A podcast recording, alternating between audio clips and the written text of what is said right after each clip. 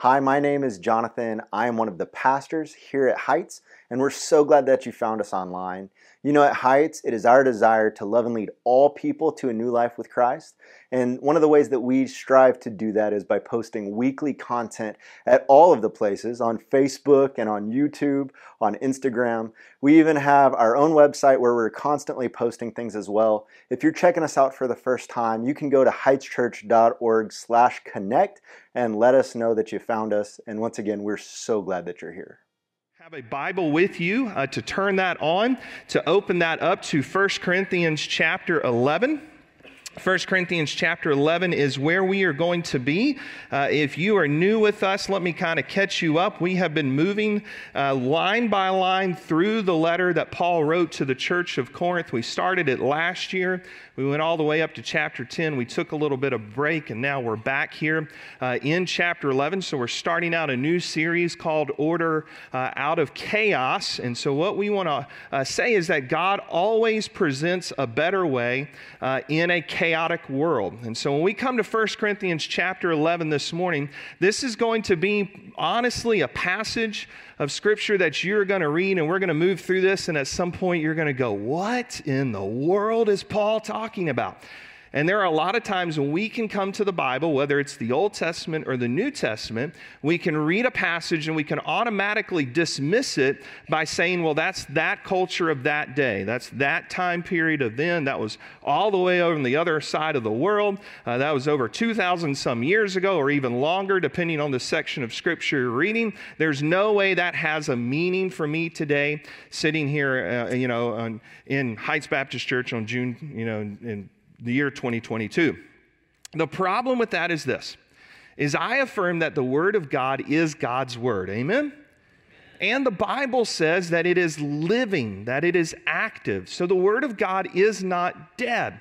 And so even though we have to sometimes make cultural applications that are a little bit different, we can walk away from a passage like this and say it has meaning for us, as Paul was writing it for a reason to the church in Corinth. He's writing it to you today for a reason. He's writing it to me for a reason. Because we can also look at Bible times sometimes and think, well, well, again, that's such a different culture.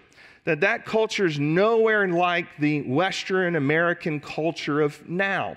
But actually, a lot of times when you dig into the cultural issues of their day, there are a lot of the same cultural issues uh, that we battle and face right now as believers in Jesus Christ. For instance, in Corinth, uh, the divorce rate was through the roof. There were a lot of marriage couple, married couples that had uh, marital issues. Uh, homosexuality was running rampant uh, within this culture. You also had the issue of gender switching within this culture. And so Paul is now addressing in chapters eleven through fourteen, issues not only within the culture, but issues within the church. Because what was happening was this very chaotic culture, and all of this division in the culture and chaos was now starting to seep in within the church.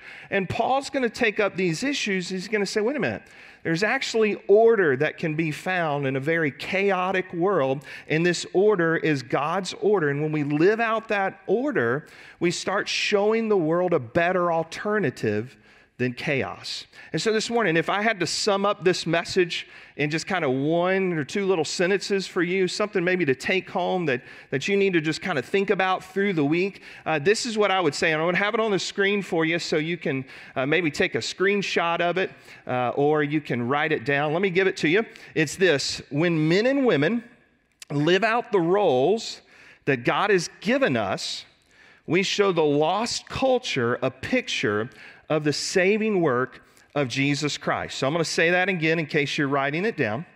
When men and women live out the roles that God has given us, we show the lost culture a picture of the saving work of Jesus Christ. And so that's what I want you to get this morning, just kind of in your mind, that you think about through the week, and you can take a screenshot of it there if you want to, or write it down quickly.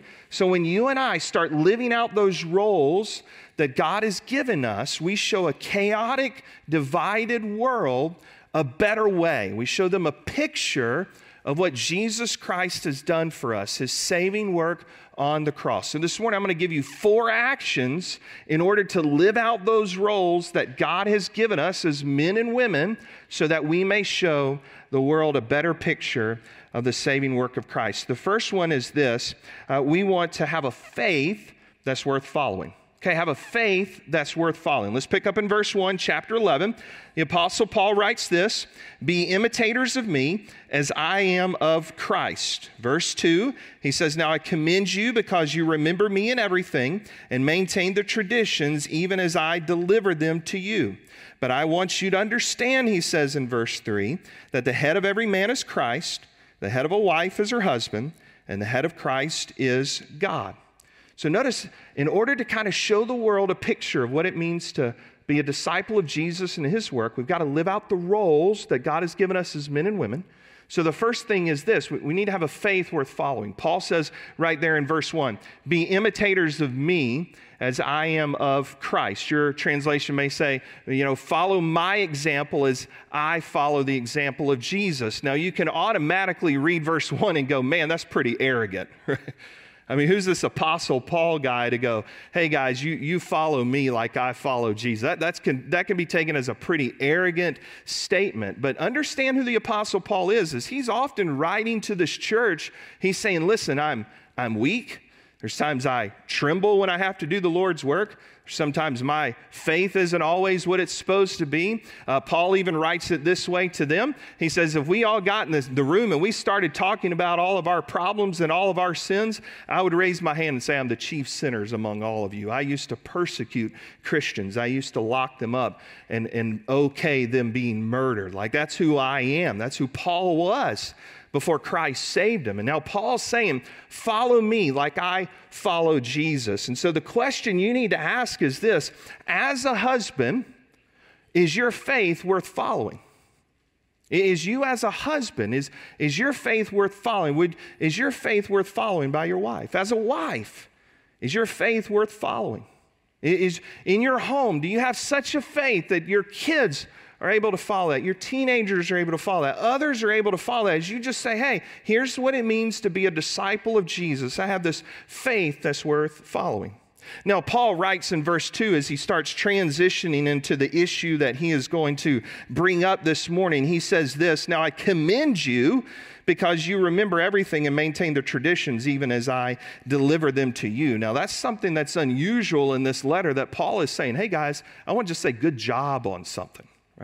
He doesn't usually use that phrase, I commend you, because next week when you're back, we're going to talk about the Lord's Supper where they're fighting over positions at the table and, you know, this big food fight breaks out at the Lord's Supper and he's going to go, hey, hey, hey, guys, I don't commend you on this, right? So this week he's like, hey, thumbs up, I commend you. Next week it's going to be like, thumbs down, we got some issues to talk about, right?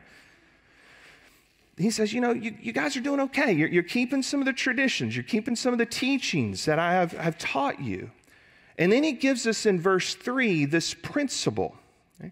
And this principle we have to dig into a little bit that you have to understand in order to unlock the application throughout the rest of the text. All right, so this principle is really, really key.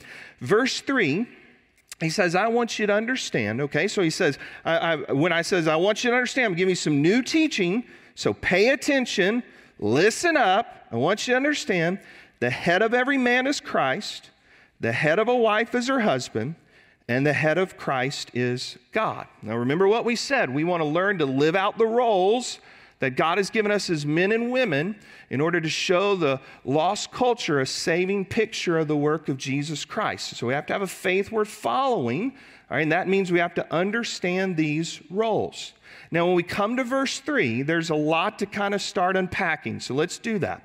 First, I use the English Standard Version, so I use the E S V translation. So notice in my E S V translation, he says, I want you to understand, the head of every man is Christ, the head of a wife is her husband, and the head of Christ is God. If you're using a King James, an N I V, an N A S B, you're not going to see the word husband and wife in there.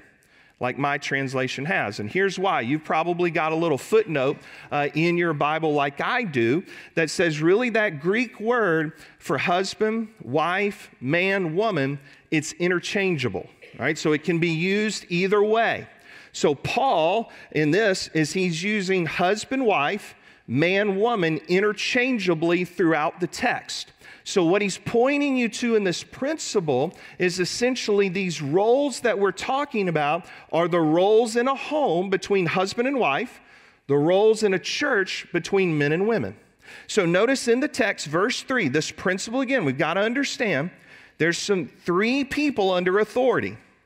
Man is under the authority of Christ, the woman or the wife under the authority of her husband, and Christ is under the authority of God. Right? Because that word head is key there. Right? Because head in verse three in the Greek, it's going to mean that, authority. All right? So think about like the authority, the head of a school, you know, the, the head of an organization. All right? So that's the person who has authority. Now through the text, as we're going to get into it in a minute, Paul's talking about head in one where he's saying authority, and then ladies and men, he's going to start talking about what's on our head. All right, so he's going to use that term head differently through the text, and then as you're reading it, you're going to be able to figure out if he's talking authority or what's really on my head. All right, but here in verse three, he's talking about authority. Who is over you? Who is the authority uh, in your life? Now, I know once we start talking about headship issues within the home and within the church, you automatically get some pushback because some of you are looking at me with that tone of voice already. So clock it. I'm only fifteen minutes in, not even in the sermon. I'm already getting that look, all right? I understand, but we're going to plug through this together because that's what we do here. We do the hard things. We don't skip the hard stuff and just always do the easy things. Here's what we need to discuss when we talk about roles of men and women within the home and within the church. In no way, shape, or form, ladies, does this mean that you are less of a person. In no way, shape, or form does this mean women are inferior to men. When we talk about men being leads in the home and within the church, that is not a put down, ladies, of you. Right? We affirm, and I affirm very strongly what Genesis one teaches us, that man and woman are both created in the image of God, that men and women are created equal in God's eyes. God loves men just as much as he loves women. Christ Jesus came to die on the cross for women just as he did for men. So this is not talking, ladies, about you being your husband's servant. You are not your husband's personal chef. You are not her housekeeper. You know, you are not any of that. What we're seeing here, though, and what Paul's beginning to unpack in this principle is there is an order in creation. And when that order has certain roles, and when those roles are lived out, now you're starting to show people what Christ looks like when he died on the cross for us. Because again, in verse three, notice, there's three people under authority. The man is under the authority of Christ. The wife under the authority of her husband, or woman or man in the church. Christ is under the authority of God. None of us would say, as good biblical scholars, that Christ is of less worth than God. What did we see in the Bible? Within the Trinity, you have God the Father, God the Son, God the Spirit. All the same essence. They're all God. They're all of worth. They're all of value. One is not less than the other, but they have different functioning roles. God the Father has a different functioning role as God the Son, as Christ. So here's the principle that we want to get. Men are to lead in the homes and in the church. Women are to come under the leadership of that and support one another. That's the type of faith that Paul is saying we have to have that's worth following. Right? So that's our first action, have the faith worth following. Second action is this, we need to love one another. All right? We need to love one, or excuse me, second action is this, live out the role God's given you. All right, live out the role that God's given you. Let's pick up in verse four. If every man who prays or prophesies with his head covered dishonors his head, but every wife who prays or prophesies with her head uncovered dishonors her head. since it is the same as her head were shaven. All right, pick up in verse six. For if a wife will not cover her head, then she should cut not, or she should cut her hair short. But since it is disgraceful for a wife to cut her hair or shave her head, let her uh, let her cover her head. Verse seven. For a man ought to not cover his head, since he is the image and the glory of God, but woman is the glory of man. So we see in verses four through seven, we're to live out these roles that God has given us. Now remember, verse three is a principle. All right, in verse three, that principle does not change. All right, that's a universal principle that stands the test of time. These are the roles that God has given us. Men lead in the homes, men lead in the church, ladies line up under that leadership and help and support.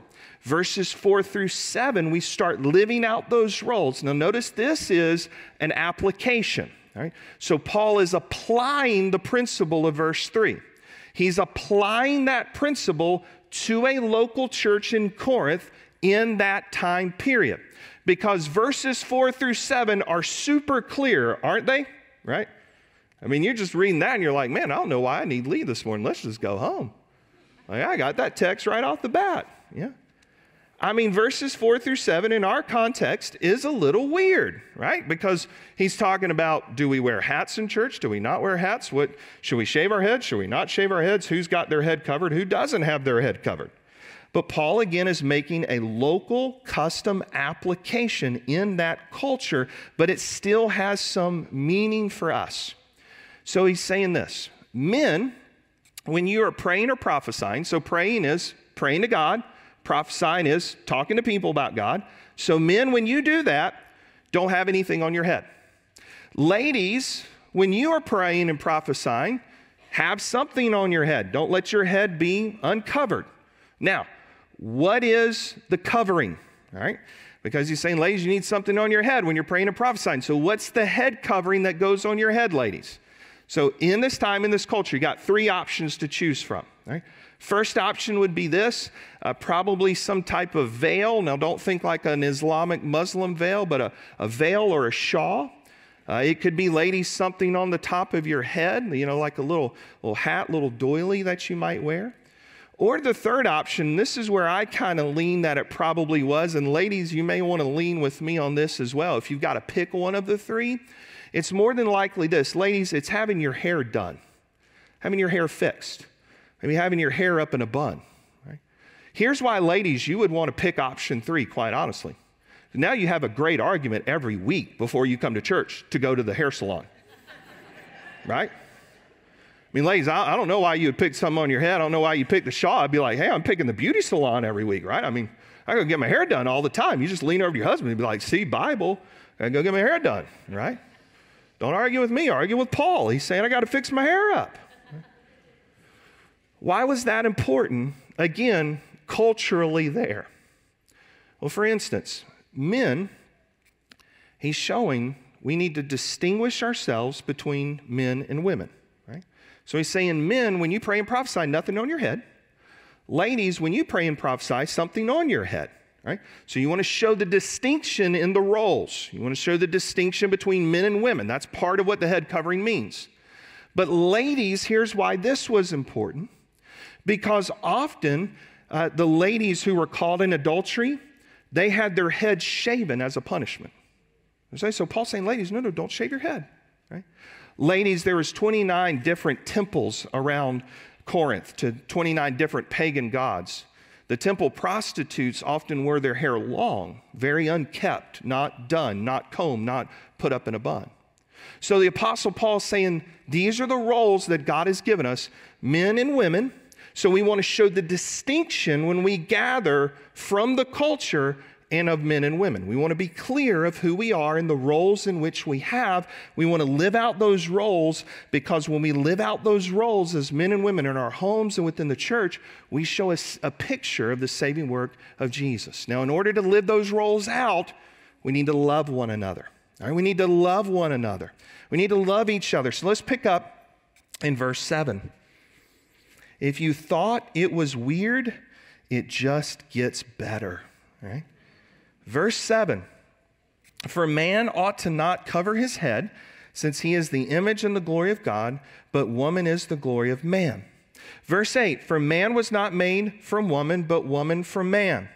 Neither was a man created for woman, but woman for man. Verse ten, this is why a wife ought to have a symbol of authority on her head because of the angels. Now I'm going to stop you right there. You're going to ask me, what does that mean? And I'm going to tell you, I have no idea.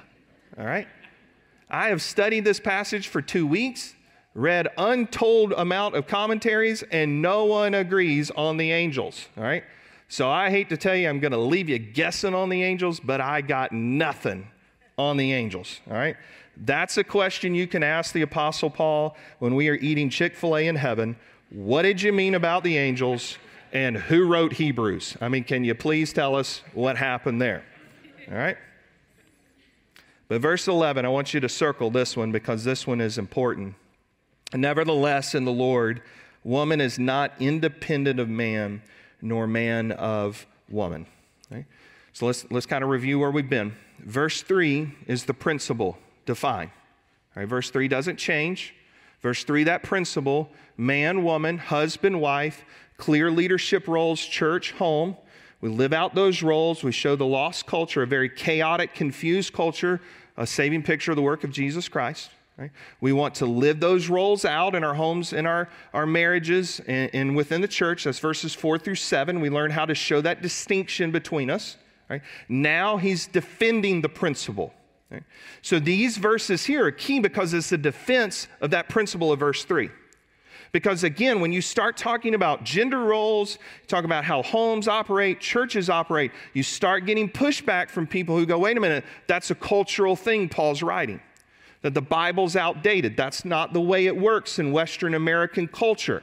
That was for that time period. That was, that was for then. That's not for now. So people will say, hey, let's just dismiss all of this because, again, that, that was way back then. We've evolved in our thinking. We've evolved together now, and that doesn't apply. But I want you to notice what the Apostle Paul did. He rooted his defense in creation. He's not rooting the defense in culture. He made you a cultural application with the head thing. But now he's saying, here's how verse three still matters, because verse three still matters because what you see is rooted within creation. So number one, we affirm that the Bible says that we are both created in God's image, that we are both made in the image of God. Man was created first, then woman, Adam, then Eve. Again, as we're talking about creation, we're starting to understand our roles and our distinctiveness as men and women. We have to remember this is a culture that is very confused, and they're practicing the gender switching issue. Right? We see gender switching here. That's why Paul's addressing part of this. We see gender switching within our culture now. This is becoming something that's becoming more and more and more popular. So parents in the room, you're going to need to learn how to deal with this issue and how to educate your young people in this, because this is closer to your home than what you think. This is not going to be something that's just going to magically go away. So you're not going to bury your head in the sand and just say, I hope it gets better. As men and women of Scripture, we have to learn to equip the next generation how to think biblically through these cultural issues with grace and firmness and love. So when we think about creation, God clearly created man, and God clearly created a woman. So when you are born as a man or a woman, that is your assigned gender. For a person who is gender switching, they're battling it, or they have done it, essentially the root sin of their life is not so much the switch. The root sin and the root issue is a rejection of God and his creation. That person is essentially saying, God, you made me a mistake creating me a man because I feel like I'm a woman. So therefore, I'm going to become a woman because now I feel like a woman. So instead of the conversation going with the person, hey, you need to quit it, that's wrong, what you and I need to be able to do is to bring that person close and to first and foremost say this, you are still valuable in God's eyes. God made you. God loves you. God sent Christ to die for you. We need to treat that person with dignity and worth because they are a human being. But the struggle within their heart at that moment is they've rejected God. They're confused on whom God has made them. So you and I have to have those conversations in love and in grace, with kindness and firmness, rooted in Scripture, to say there is a better way than you following the God of your feelings. Because listen, men and women, whether it is a gender switching issue, whether it's another sin issue in your life, that you say, I'm going to reject Scripture based on my feelings. Your feelings are a terrible God. My feelings are a terrible God. Do you know why your feelings are terrible? Because they're always going to say, feed me. They're not going to serve you. They're not going to sacrifice for you. You are constantly going to have to bow at the knee of your feelings. But when you line up with Scripture, you see it as Christ Jesus who says, the truth shall set you free. And it's that freedom in Christ that we now learn to be the created assigned gender that we are been given. It is now that freedom in Christ that we break away from the chains of feelings and we can live rooted, settled in Scripture. So men and women, don't bow the knee to the God of feelings. Come back into the created order that God has made you as a woman, as a man, and live out that identity rooted in Christ. Amen? Amen. So here, Paul is taking us back to creation to defend verse three, to say that there are roles in which we play as men and women in our homes and within our church. And he shows you within those verses how the created order happened. Verse eight, man was not made from woman, but woman from man. Verse nine, neither was man created from woman, but woman from man. Now I want you to jump back up to verse seven. And he says, for man not to ought to cover his head, because again, we want to be distinct in who we are, since he's made in the image of the glory of God, but woman is the glory of man. Let me help you think through verse seven, because ladies, I know you can probably hear that and say, whoa, whoa, whoa, hang on. I'm the glory of my husband? Does Paul not know my husband? Right? But think again back in creation how this worked. God created Adam. And when God created Adam, he commissioned Adam.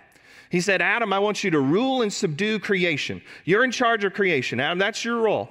Then I want you to be fruitful, and I want you to multiply, Adam. I want you to fill the earth with other human beings. Adam, that's your role, right? Problem.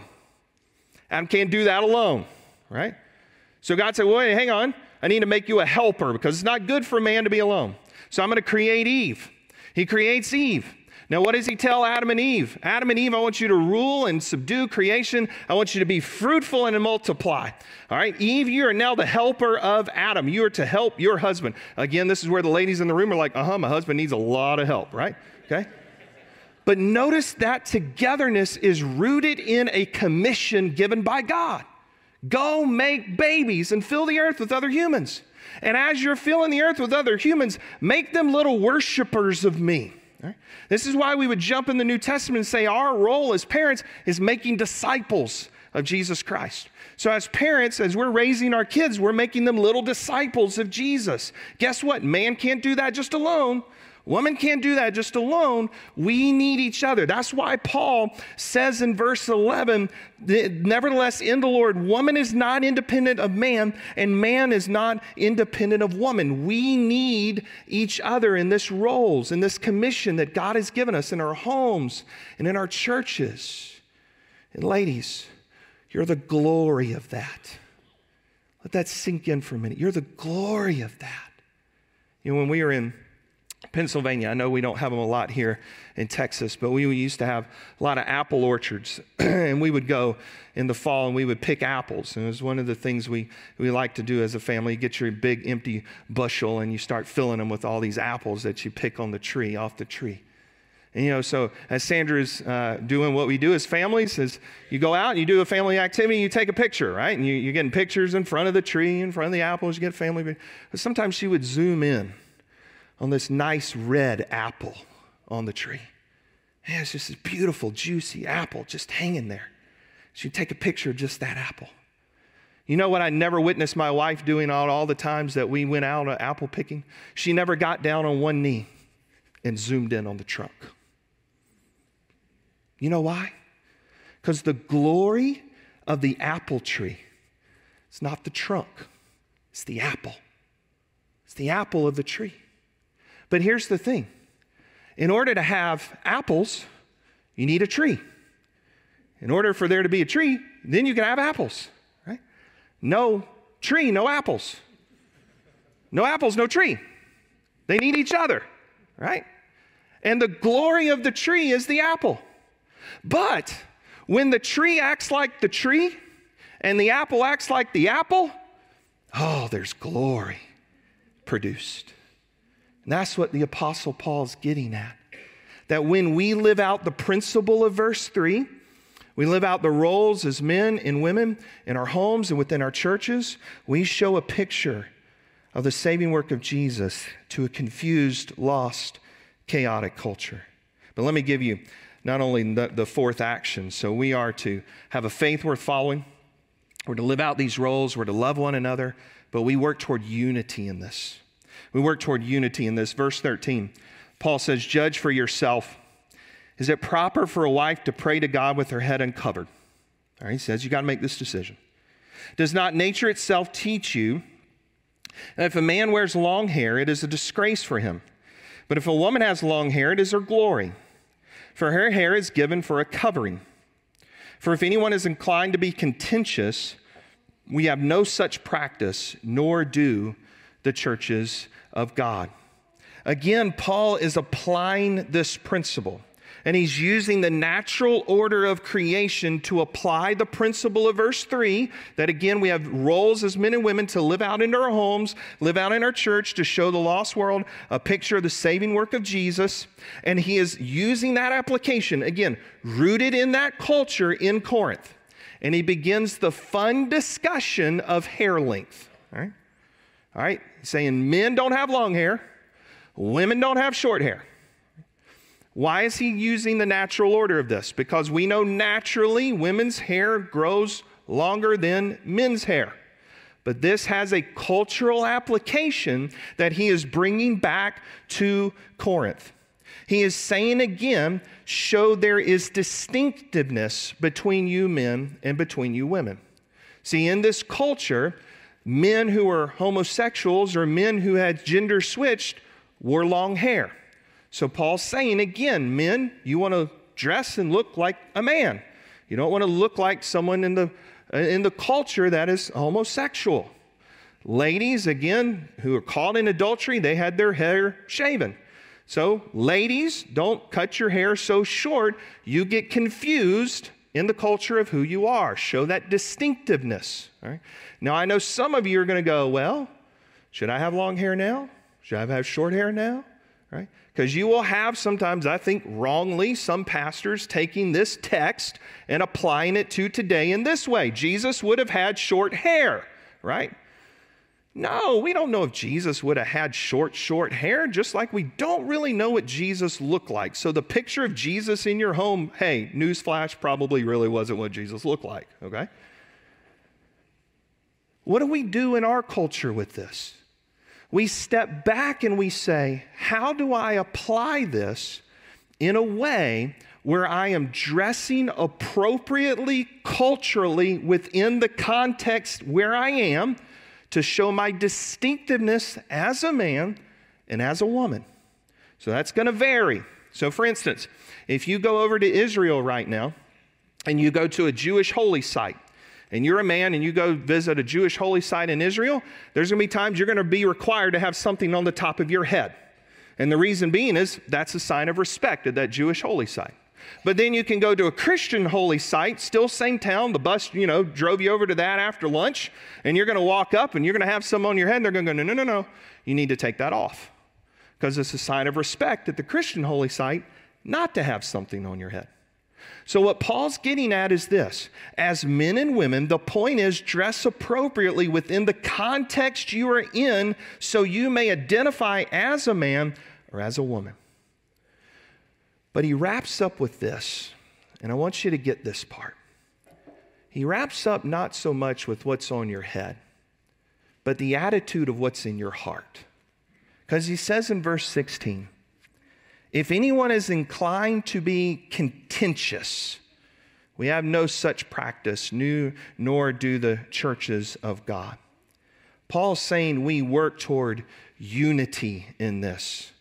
We're not contentious in this. We're working together as men and women to fulfill the roles that God has given us in our homes and our churches to show the lost culture a saving picture of Jesus Christ. So let me lean into your home for a minute and meddle.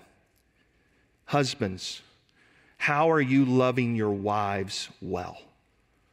See, you are instructed, husbands, as I am in Ephesians five twenty-five, husbands, love your wives as Christ loved the church and gave himself for her. Mark ten forty-five, Jesus said, the Son of Man came not to be served, but to serve and to give his life as a ransom for many. So husbands, as leaders in your home, hear me and hear me really well. You are to be the lead servant in your home. You are to be the lead sacrificer in your home as Jesus sacrificed for us, as Jesus served us.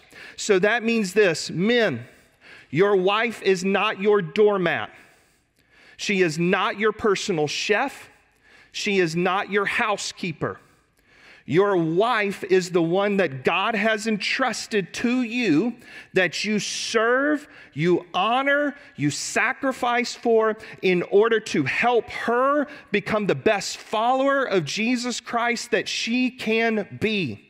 Husbands, if you are leading in any other way, treating her as a doormat, treating her as your personal chef, if you are physically or verbally abusing her in any way, husbands, you are showing at that point the gospel of Jesus Christ has not touched and conformed your heart. And you need to repent. And you need to get right with the Lord, husbands, because you are the lead to show the picture of what it means to be a follower of Christ. You ought to, husbands, walk away from this message, not walking proud, saying, I'm the leader. Because if you ever have to tell your wife to submit and lead, you are doing it wrong. You husbands walk away from this message saying, Lord, break my heart for my wife.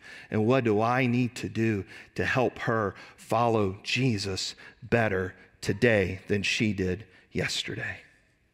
Wives, let me meddle for a moment, and I will be kinder to you than I was to the husbands. Because I'm afraid more of some of the ladies in the room than the men. I can be honest. Wives, what God has called you to do is line up under the leadership of your husbands. Ephesians five twenty-two, wives, submit to your husbands as to the Lord. We see that picture of submission again. Ladies, living that out, showing how Christ Jesus submitted to the plan of God the Father in salvation. And ladies, I know that's hard to hear because you're thinking, wait a minute, Jesus got to submit to God the Father and I got this guy, right? But ladies, let me tell you how beautiful that picture is for you. When you line up under the leadership of your husband, when you line up under the leadership in a church, ladies, you are showing what Christ Jesus did by submitting to the plan of salvation that God the Father put before God the Son. Because without the submission of the Son, there is no salvation for the sinner. Without the submission of Jesus, there's no hope for any of us. And so, ladies, I know that is hard. I know that's hard to hear. I know that's hard to process. But what a beautiful picture, ladies, that you paint for a lost, dying culture who's looking for a better way to say, here's the role that God has given me, and let me point you to an even better Savior than I could ever be, and His name is Jesus, because without that submission of Christ, there's no salvation for any of us. This morning, I know this is a difficult text to plug through. Thanks for hanging in there with me. But here's what I want to do. I don't want to walk away from this message and all you think about is what should be on your head or not be on your head. I want you to walk away from this message to say, what's going on in my heart? Because that's where God's looking. What's going on in your heart today? What does God see in you today? Is God seeing you hiding a sin? Does God see you as a husband loving his wife well? Does God see you as a wife loving your husband well, helping him be the best follower of Jesus that he can be? Does God see you as a person causing division within a church? Does God see you today as his son or his daughter? Because the only way that God will see you as his son or his daughter is if you submit your life to him and say, I need Jesus as my Savior. I'm ready to lay down the, the, the God of me and the God of my feelings. I'm done with that God. I want a God that's going to set me free. I want a God that's going to forgive me. I want a God that's going to change my life. And this morning, that person is Jesus. So what is in your heart, husbands? What is in your heart, wives? What is in your heart, church members? Because you and I have the challenge today to live out the God-given roles that He has given us. So as we live that out, we are showing a lost culture a picture of the saving work of Jesus Christ.